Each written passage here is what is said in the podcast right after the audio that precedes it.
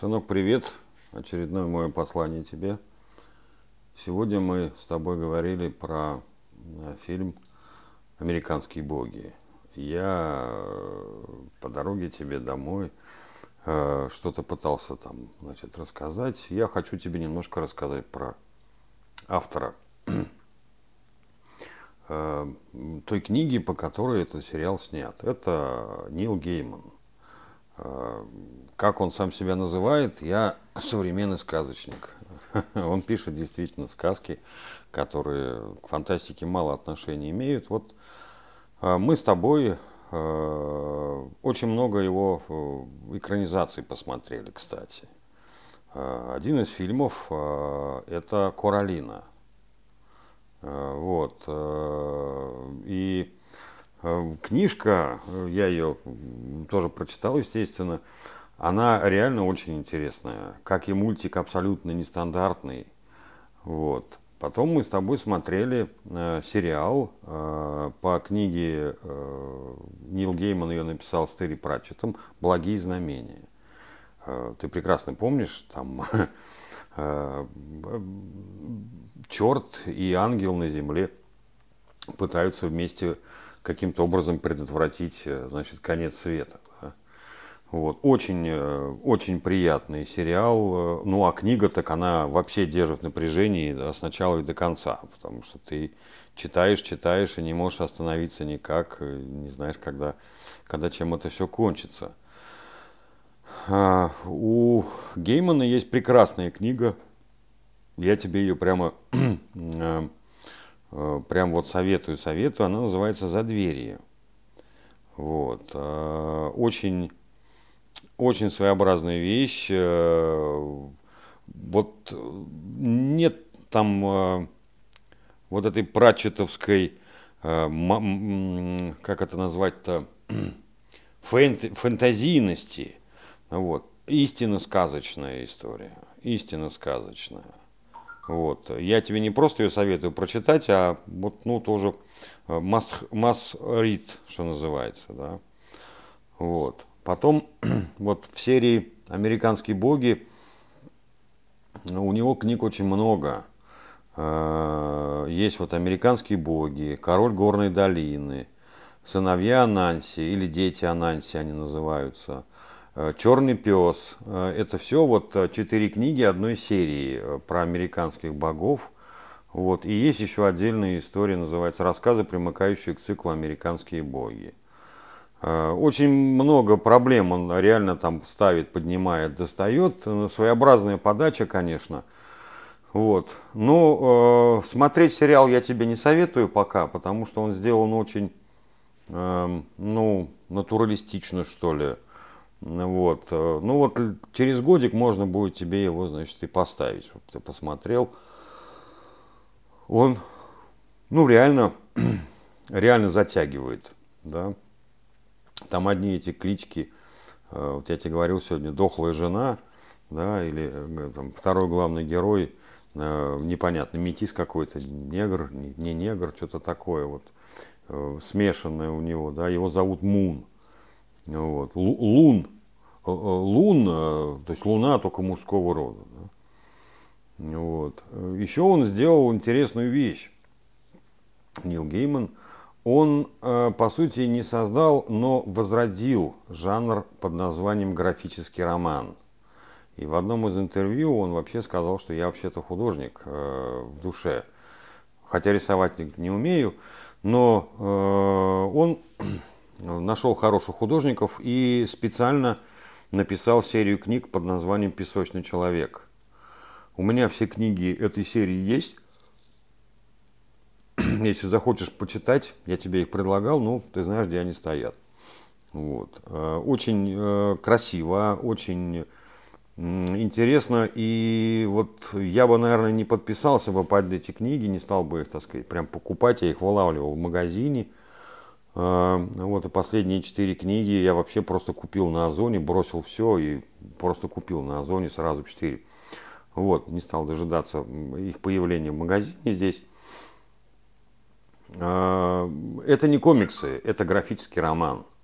Это роман, который нарисован э, по сценарию и э, ввиду того, что он не анимированный, внешне выглядит как будто это комикс. Но нет, это не комикс, это гораздо интереснее, гораздо, ну как сказать, гораздо более обширная история, чем э, значит, комиксы какой-то там в какой-то части. Да. Вот. Одна из неожиданных вещей, которые сделал э, Нил Гейман, он собрал э, несколько э, хороших авторов, которых он знает, и предложил им э, написать э, в их стиле э, повести рассказы на тему э, невероятное расследование Шерлока Холмса – то есть тематика э, детектива, именно, э, именно Шерлок Холмс и доктор Ватсон. Вот. Но чтобы это было в стиле каждого автора отдельно.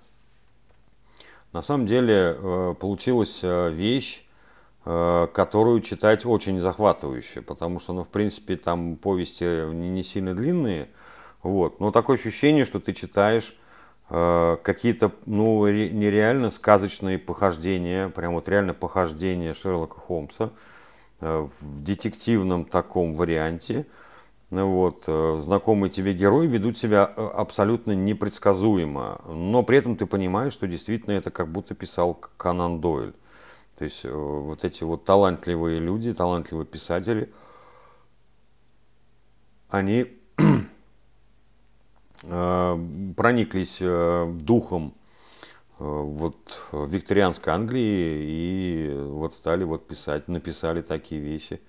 Мне, мне она, ну вот, не могу сказать, что прямо сильно понравилась, да, но я не могу просто ее не отметить для того, чтобы ты при появлении возможности или желания, чтобы ты, значит, ее прочитал. Вот. Еще у него вышла книга, называется скандинавские боги. Вот. Она не совсем художественная, он никакого вымысла нет. Он в этой книге рассказывает о том, э, какие боги были у скандинавов, у древних, э, за что каждый этот бог у них отвечал, и что они вытворяли. И он рассказывал, как он до них добрался, где он брал источники, вот, и в результате этого расследования его появилась как раз книга «Американские боги», ну, поскольку он американец, собственно говоря, да. Вот. Но, прочитав эту книгу, я полез э, в глубину, я полез э, в другую, так сказать, литературу и нашел очень много интересных книг именно по тематике скандинавского пантеона богов, оказывается, ну, просто в двух словах скажу, оказывается, это пантеон нифига не меньше, чем э, пантеон там римских или греческих богов. Вот. И они очень своеобразные, эти боги были. Вот. А на их основе, на основе вот именно богов, которых почитали викинги, появились боги Э, языческие, так их называют э, боги кельтские, ирландские, шотландские, которые, ну, для прикона, например, да, э, появились всякие ведьмы там и так далее, сказки разные. Вот. О них мы, как правило, узнавали и узнаем из сказок. Вот. А есть серьезные исследования, еще раз говорю, я все это читал, серьезные исследования про богов именно шведов, финнов, там, датчан, норвегов. Вот.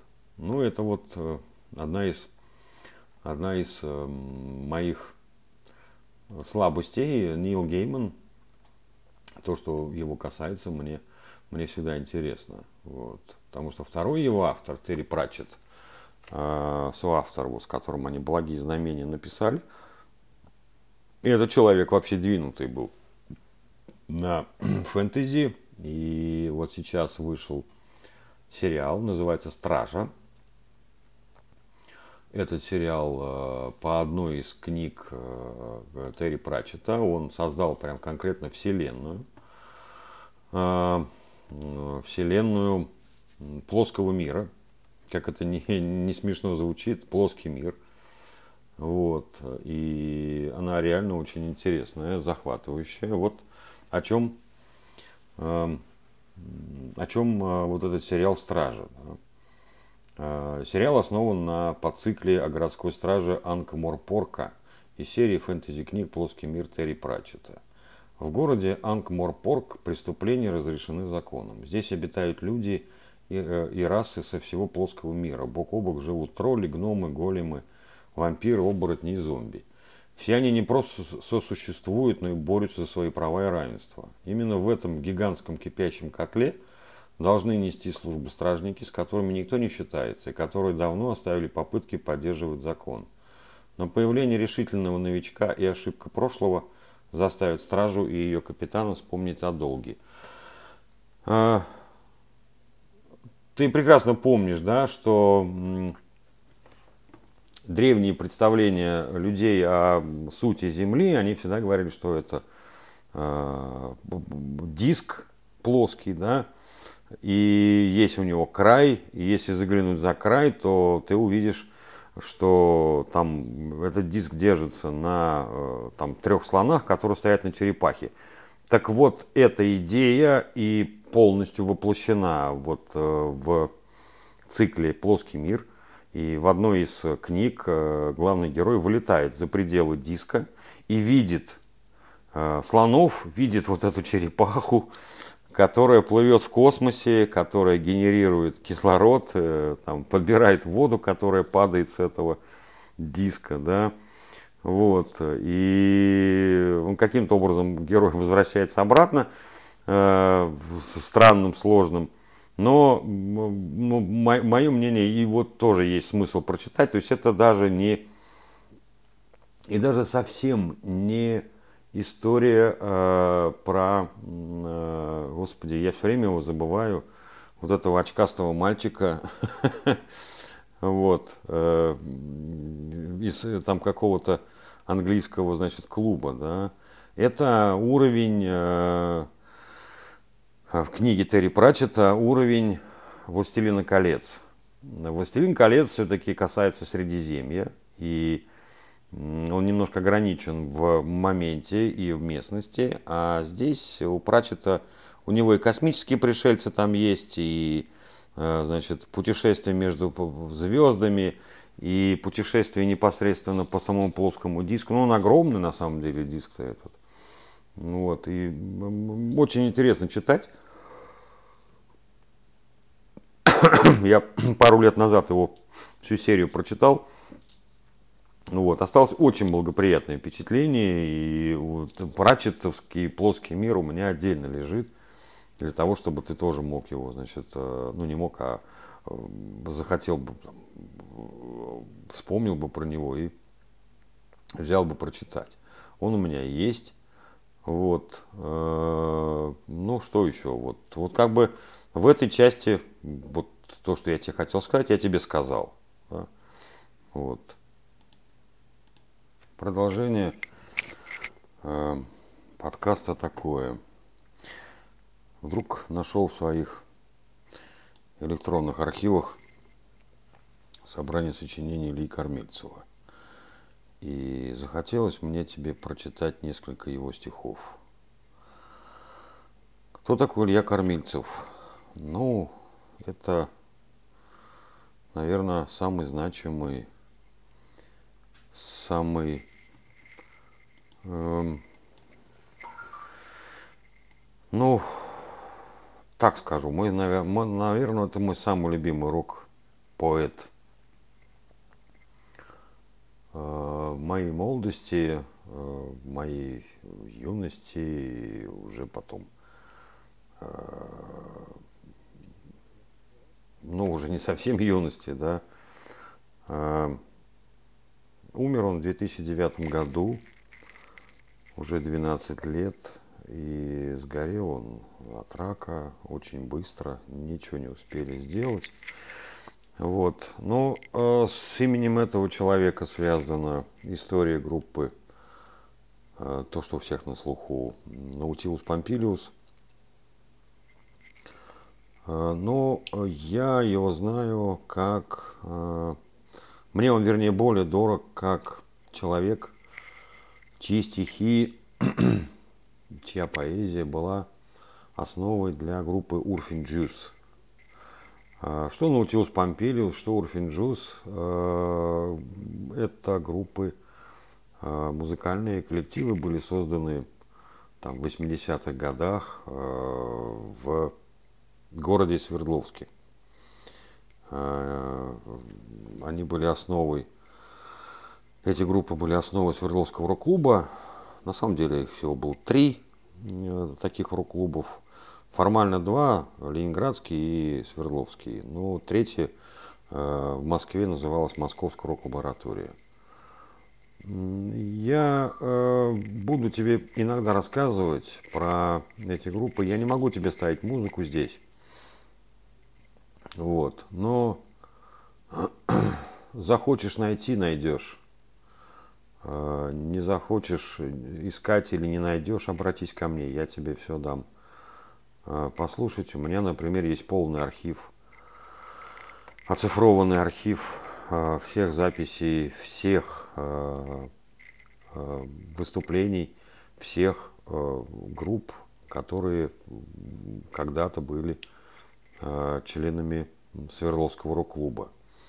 То есть пока существовал рок-клуб Свердловский, вот. Уральский рок своеобразный, и своеобразный он именно своей поэзией. Естественно, гитара фирмы «Урал», элегантные средства самообороны – даже при неполном замахе сила удара составляет 10 килотонн. Да? Вот. А, тут не вопрос музыки. Но многие пытались подражать группе Led Zeppelin, например, да, в Советском Союзе. Но группа Урфин Джус, благодаря поэзии э, Ильи Кормильцева, э, она вот ну, она должна быть просто в пантеоне, э, вот в собрании сочинений роковых любого ну, уважающего себя человека, точно так же, как э, там записи Дорс, тех же Led Zeppelin, там, Битлз, да, Битлз ты хорошо знаешь, ты для меня было удивительно, что ты ориентируешься в их, так сказать, песнях и узнаешь даже иногда, кто, кто поет на этих песнях, да, в этих песнях. Вот. Ну, э, я тебе прочитаю сейчас одно стихотворение. Я не знал, что это, это, э, э, вот именно это стихотворение Ильи Кормильцева до тех пор, пока не послушал сборник, не так давно вышел, несколько лет назад – память Ильи Кормильцева и эту песню. Э, я вообще не знаю, была ли эта песня когда-то. Я не знаю, кто ее пел. Пока Кормильцев был жив, я не знаю, кому он ее отдавал. Но эту песню поют, играют танцы минус. То есть Вячеслав Петкун поет настолько ее пронзительно, э, душевно, что ну, я не мог пройти мимо. Я хотел тебе немножко другие стихи Кормильцева прочитать. Ну вот будут вот эти. Этой ночью машины в гараж не вернутся назад. Этой ночью машины в гараж не вернутся назад. Этой ночью машины делают, что захотят. Этой ночью они удалятся на пляже машин, где теплый бензин лежит подошвы шин. Этой ночью в тиши тормоза не скрипят, и асфальт не шуршит. Этой ночью никто острой вспышкой металла не будет убит. Этой ночью очистится воздух уже навсегда, и улица будет мертва, как спина старика. Ты научил их всему, чему мог, и машинам больше не нужен их Бог. Ты не успел научить их любить, но это вполне понятно. Этой ночью машины поедут плясать рок-н-ролл, Этой ночью машина научится пить солидол.